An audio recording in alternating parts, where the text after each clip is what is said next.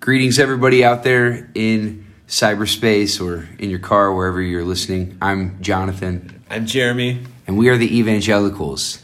And if you're missing the rockin' intro music this week, uh, you need to recognize this is the sabbatical version of the Evangelicals. We are actually in Paulding, up near Jeremy's home today, and we are recording again with an iPhone.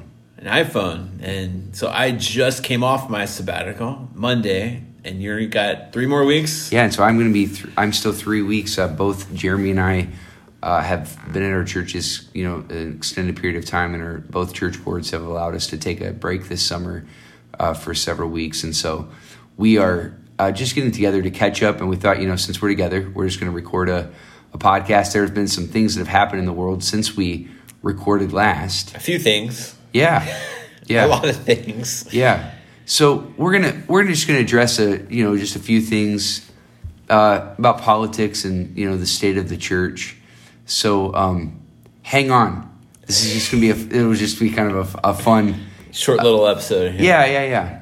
But let's let's talk a little bit about the the the big thing over the last couple months in in evangelicalism is the overturning of Roe v. Wade in a sense, the Supreme Court decision. You know, uh, which just in a in a legal sense, you know, although it did reverse a a federal law, it really turned it into a a situation where the states are responsible. Uh, states now have jurisdiction over what they want to do with abortion and the the issue of of abortion, and even even parsing out kind of what what abortion looks like, in you know, in some senses. And so this is the situation in, evangelicalism, and I feel like a, a podcast called the Evangelicals ought to at least address, you know, this massive, massive thing. You know, I remember hearing as a child uh, when George W. Bush was the president that, uh, you know, maybe one day there would be such great revival in America that Roe versus Wade would be overturned and uh, that people would just be uh, and there was this idea that, that that would be a part of a great revival that would take over north america so here we are I, we are. I think, though, um, I'm not sure that that was the reason that it happened, though. roe v wade Yeah, yeah. you're I, not you're not buying the you're not buying revival in the streets necessarily you're not seeing it I, I feel like, like, and, and listen, don't hear what I'm not saying. Like, I, I don't know that it was a great law, you know, and I think that I'm hoping and praying that it will reduce abortions for sure. You know, I think the verdict will still be out as to what that looks like. Because as you said, it didn't make abortions illegal. It just made it a state issue rather than a federal mandate or a federal law. Um, so people can still travel.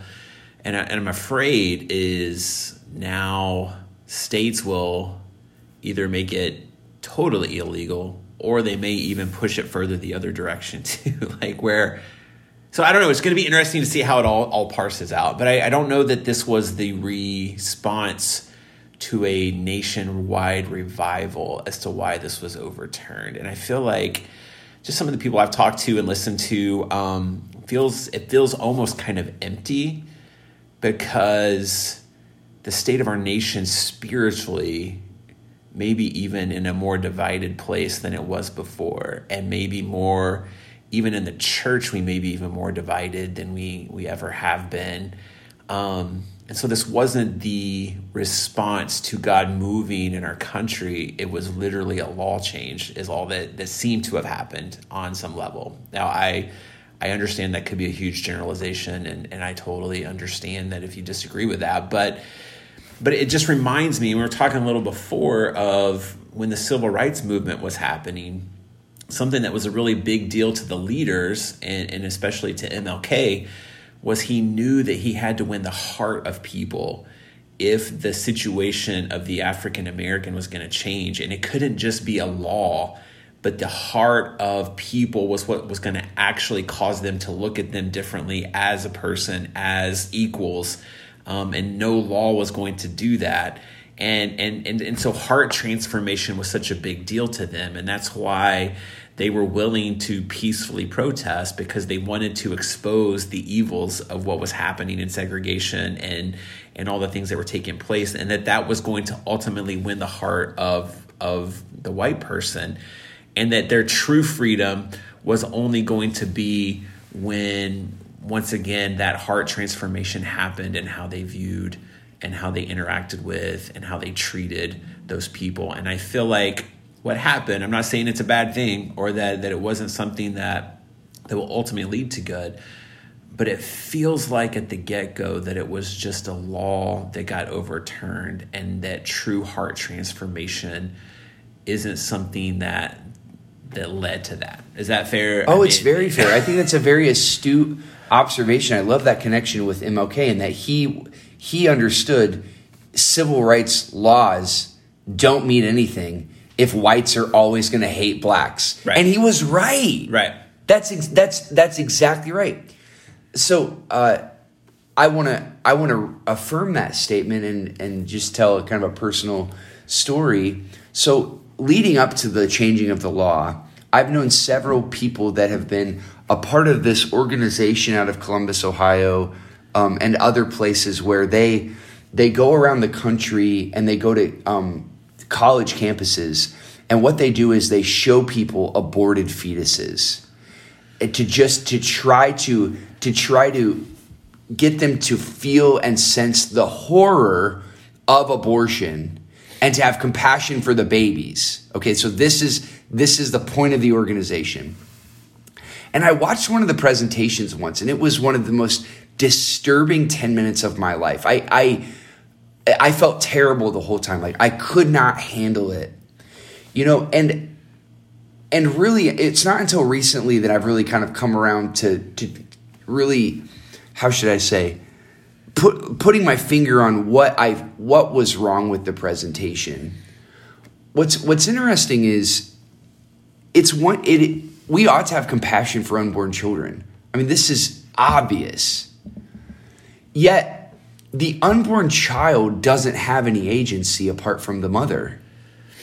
You know, and and I I am not someone who would ever stand up and and say uh, kind of this this idea um, I don't know champion champion an exclusive idea of um, my body my choice in the sense that you know I wouldn't anything that you do with your body to harm another person I don't think should be your choice. And so that's kind of that is kind of the ethical dilemma of Christianity in the my body my choice thing because there's an element of it that's right. Yes, you should not be forced to do something terrible to your body. However, you know, what's the question is how are you using your body to harm others? And that's real that's the great ethical debate in the in the church, okay?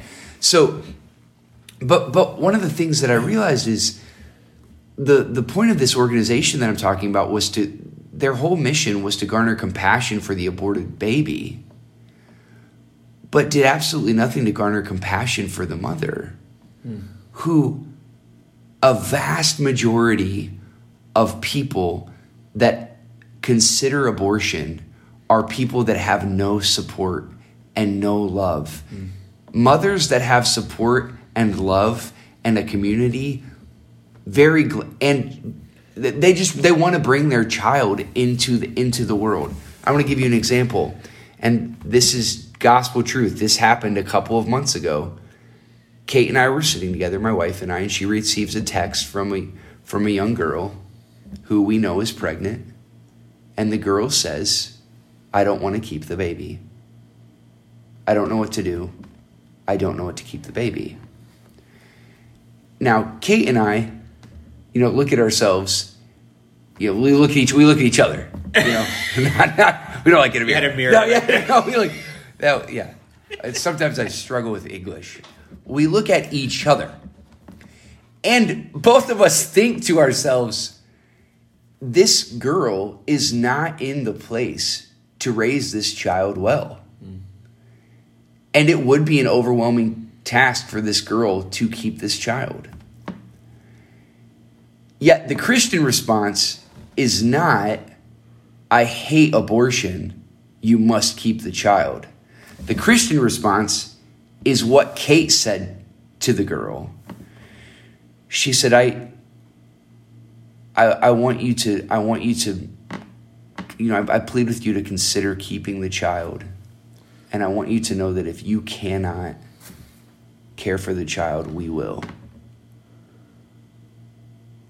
That is a Christian response to abortion. Because abortion is not just about, I, I, hate this word, but it's the word everyone uses fetuses. It's not about fetuses. It's not, about, it's not just about babies. Abortion is an issue that is about mothers. It's an issue that's about poverty. It's an issue that's about fatherlessness. Now, there I also Jeremy and I are not talking about right now about the ethical dilemma of situations when a pregnancy is threatening the life of, of a mother. We're not going to talk about that today because that's just too complicated and it's it's it's it's and the and the idea that that could even be politicized is disgusting to me. Sure. Like that that should oh that that that's frustrating to me, Jeremy. The idea that that if it, if it is possible that a federal law can mandate every complicated situation of life and death for mothers and children. I think that's just ridiculous. And we should all, we should be at a place as a society where we can recognize no law can speak to every delicate situation of life and death in an operating room. I mean, that's just, right. you know, insane. But abortion is about, is about a mother. And as a church, maybe this is a beginning of a, of a, of a revival because maybe we will all of a sudden recognize the uh, the call of James that religion that God our Father accepts is pure and simple. Is, is, is this to look after orphans and widows mm. these peop, these children and these mothers in their distress. Yeah. You know and maybe if we would just all of a sudden start turning our minds well abortion's not an option anymore so we've got to start taking care of orphans and widows. Yeah. I mean, that might be the beginning. It, this could be the impetus of a revival. Listen, I've always wanted to see revival in my lifetime. I'm holding out for it. But I, unfortunately, have seen too many people so far talking about this issue and saying, well, good. And going back to watching their TV. Right. You know? They think they've won. And, and to me, the I don't know that our job pre this getting overturned and post getting overturned is any different as the church. It, it, it's like I didn't wake up and think, well, now I don't have to. It's like, no, now maybe even more so than before, I need to take care of of these people. Yeah. And I think that, that that's where I feel like if this was born out of a revival that was happening and taking place, and then this law was overturned, we would also be having conversations like we did in our last podcast about guns and about immigrants and about um, the death penalty and about all of these other pro life things because when the Spirit moves, it opens up the understanding of who we are for and what we should be against. Yes. And and and so I feel like if this is the only thing that transpired, then it wasn't a true revival movement because when the spirit moves, it opens us up and and connects us to all of the life issues and all of the things happening and all of the things taking place. And because it was just a law that got overturned, that's where I would say I'm not sure this was about true transformation of hearts in our country as much as it was about something that um, they got enough judges on a court who agreed to do something. And um, I mean, that sounds very cynical and very um, negative. But to me it was more of that understanding than it was a people who um, god is truly doing something in their hearts and lives and because of it this is what transpired. I, I feel like the conversation would have been way bigger and way more robust than just this one issue if god were truly moving and transforming hearts. And and and and, and i don't I haven't heard that yet. I haven't yeah. heard the rise of the church saying, now what do we do to take care of? Now what is our response? Like, okay, we got this, this happened, but it's not over. It's just the beginning of what is our response in the midst of where we find ourselves. And I don't know that that it's a whole lot different than it was before, I guess. I think that I've shared this with you, but a revelation that I've I, I feel like I've received or uh, that has been made clear to me in reading the Gospels over the last year or two is I really do believe that Jesus came to change hearts, to soften, and not just change them, but to soften hearts. And I think that if you were to read, go and read the Gospels with this lens, I think you would see that that is a theme of Jesus' ministry. So the Pharisees come to Jesus and they ask a legal question. Moses told us that we could divorce our wives. Hmm. What do you say? And Jesus says, Moses, that great holy lawgiver, he gave you that law. Why? Because your hearts were hard. Jesus implies that a law given by the ultimate lawgiver of the Old Testament was given not because God wanted it, but because religious people's hearts were hard. Mm. That that verse messes with me, man. Yeah. Because I I wonder to myself, how is my heart hard? You know? And I really do, I, I completely agree with what you said. If if Roe v. Wade being overturned does nothing, absolutely nothing to touch my heart in a in a way that I'm moved in compassion for mothers that are far from God, who for them abortion was an option previously, and now they do not know how they are going to raise these children that they're, you know, in some ways forced to bring into the world. Which I'm not I'm not endorsing in saying that I'm not endorsing abortion as a way out of motherhood. I'm just simply saying we live in a very secular age. Right. We live in a secular age in which abortion has been an option for people to get out of unwanted pregnancy. We just all have to recognize that. That's that's the world that we've lived in. Well, if it really is the case that now we don't live in that world, how how is our heart moved in compassion? And that honestly, that is the evidence of your Christianity, folks. How is your heart moved in compassion? How is your heart saying, as Jesus said on the cross, Father, forgive them. They don't understand what they're doing. The, the, the text tells us that Jesus looked on the crowds with compassion because he saw that they were sheep without a shepherd. At every turn, Jesus' heart was moved toward people that were doing the wrong thing, that were making that were making bad, destructive decisions, because he had he just had an overwhelming sense of compassion for them. You know? And and yeah, just to your point, I, I think that the evidence of whether or not this is a part of revival is how the church comes together. And if the church unites the United States of America in the wake of Roe v. Wade being overturned, then that is evidence of that this is a part of a revival movement. If Roe v. Wade turns into we have hardcore blue states and hardcore hardcore red states and nothing in between and that the church in blue states looks blue and the church in red states looks red this was not a part of revival. We have completely given ourselves to secularism. If that is if that becomes the case, and we ought to recognize it.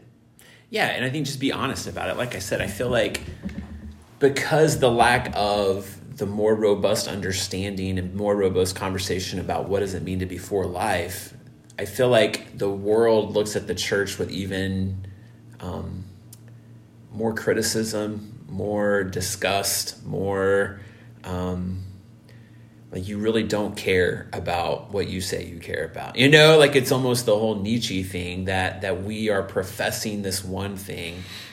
And and if we can't have better conversations and and start to work together maybe even with organizations that we don't agree with holistically but they're working towards life and they're working with people that that we for whatever reason don't have inroads with if, if we can't start really putting forth effort to be for life in all areas and not just this one.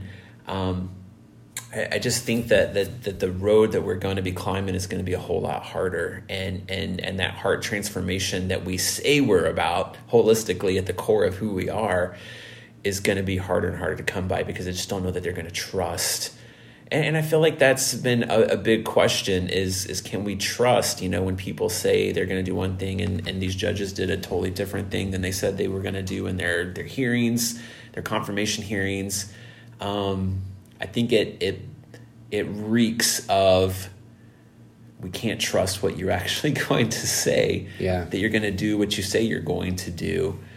And so I feel like I feel like sometimes we we we play the card we got to do it by whatever means necessary. And but I feel like the means are important as well. That we can't do things with backwards deals and and and we can't lie about what we're going to do. Um, that we have to be truthful in all things. And and so I don't know that it's whatever means necessary as much as as getting the law passed, Yeah. as much as it is any means necessary to take care of these people that need to be taken care of. Yeah. And giving young ladies a reason to have that baby and a hope to have that baby Yes. and to know that they're not going to be alone. And, um, you know, you said, you know, your, your wife said, well, Mother Teresa said, like, I'll take it. Like, where are the Christians who are saying, all right, I'll step up. Like, Yep. don't, don't do it. I'll, I'll take that baby. And, um, and so I don't know, like, I just think it's, I'm just worried that we are going to be more polarized than we were before. And like you said,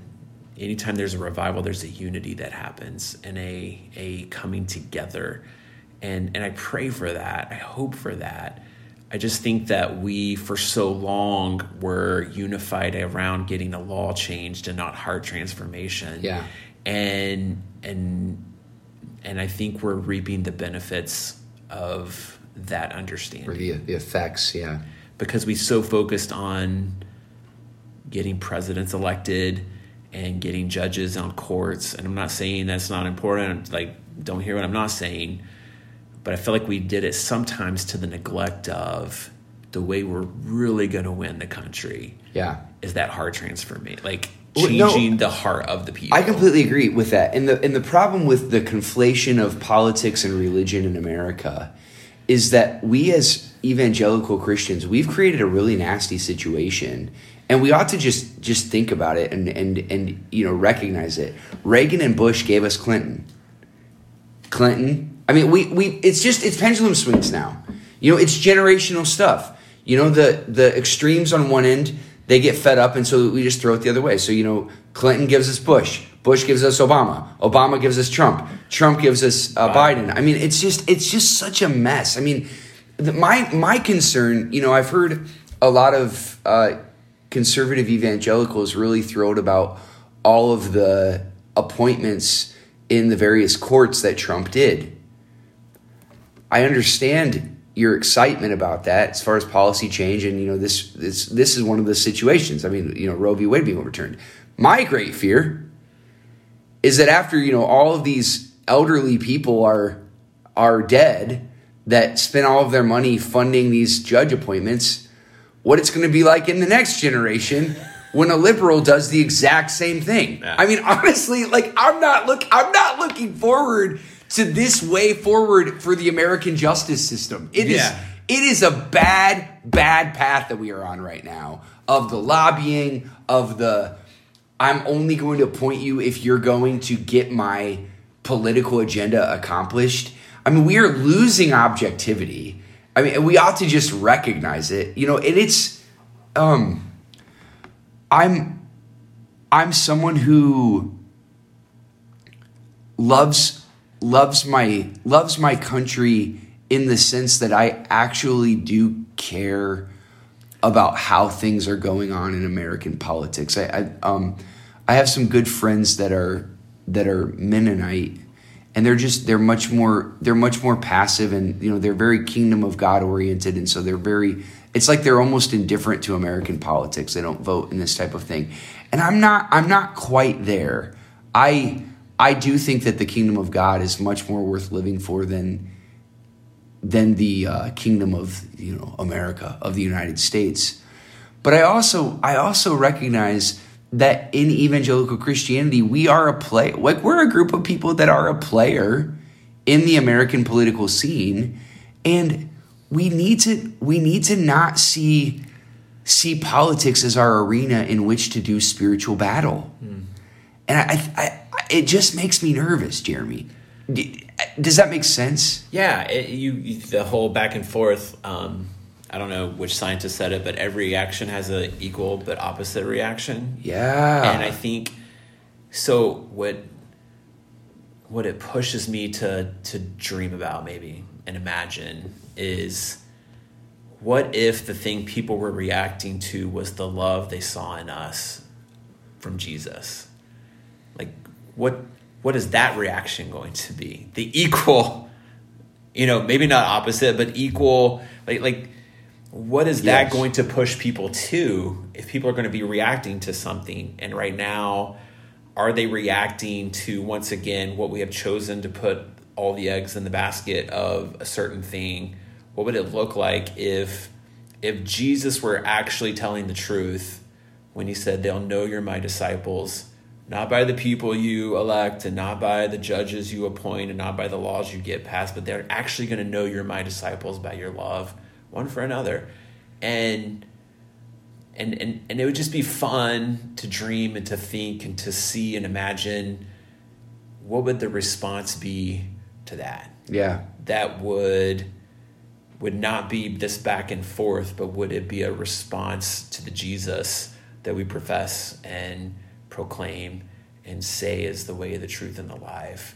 Um, and, and i just feel like we we are just this this pendulum back and forth in our country. And i feel like that's what um, jesus' life was was he said there's actually a different way. And that's what the church was in acts. They called themselves the way. We're not going to do it the way that you're doing it. There's this different understanding about how we're going to live and function and and be amongst each other.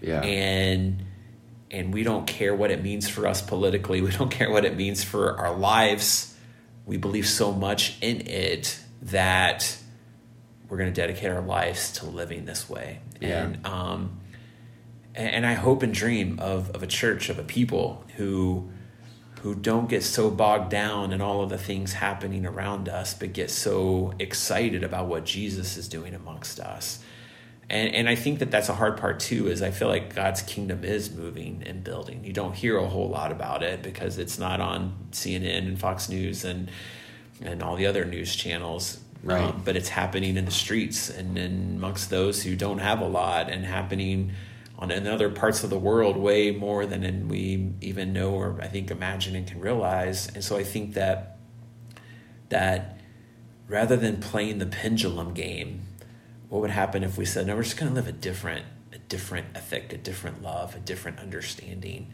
Um, would that win people's hearts? Would we then be able to have bigger conversations about life and and and how we are to live? Um, and, and and i just hope and dream and pray that that that we can have those conversations.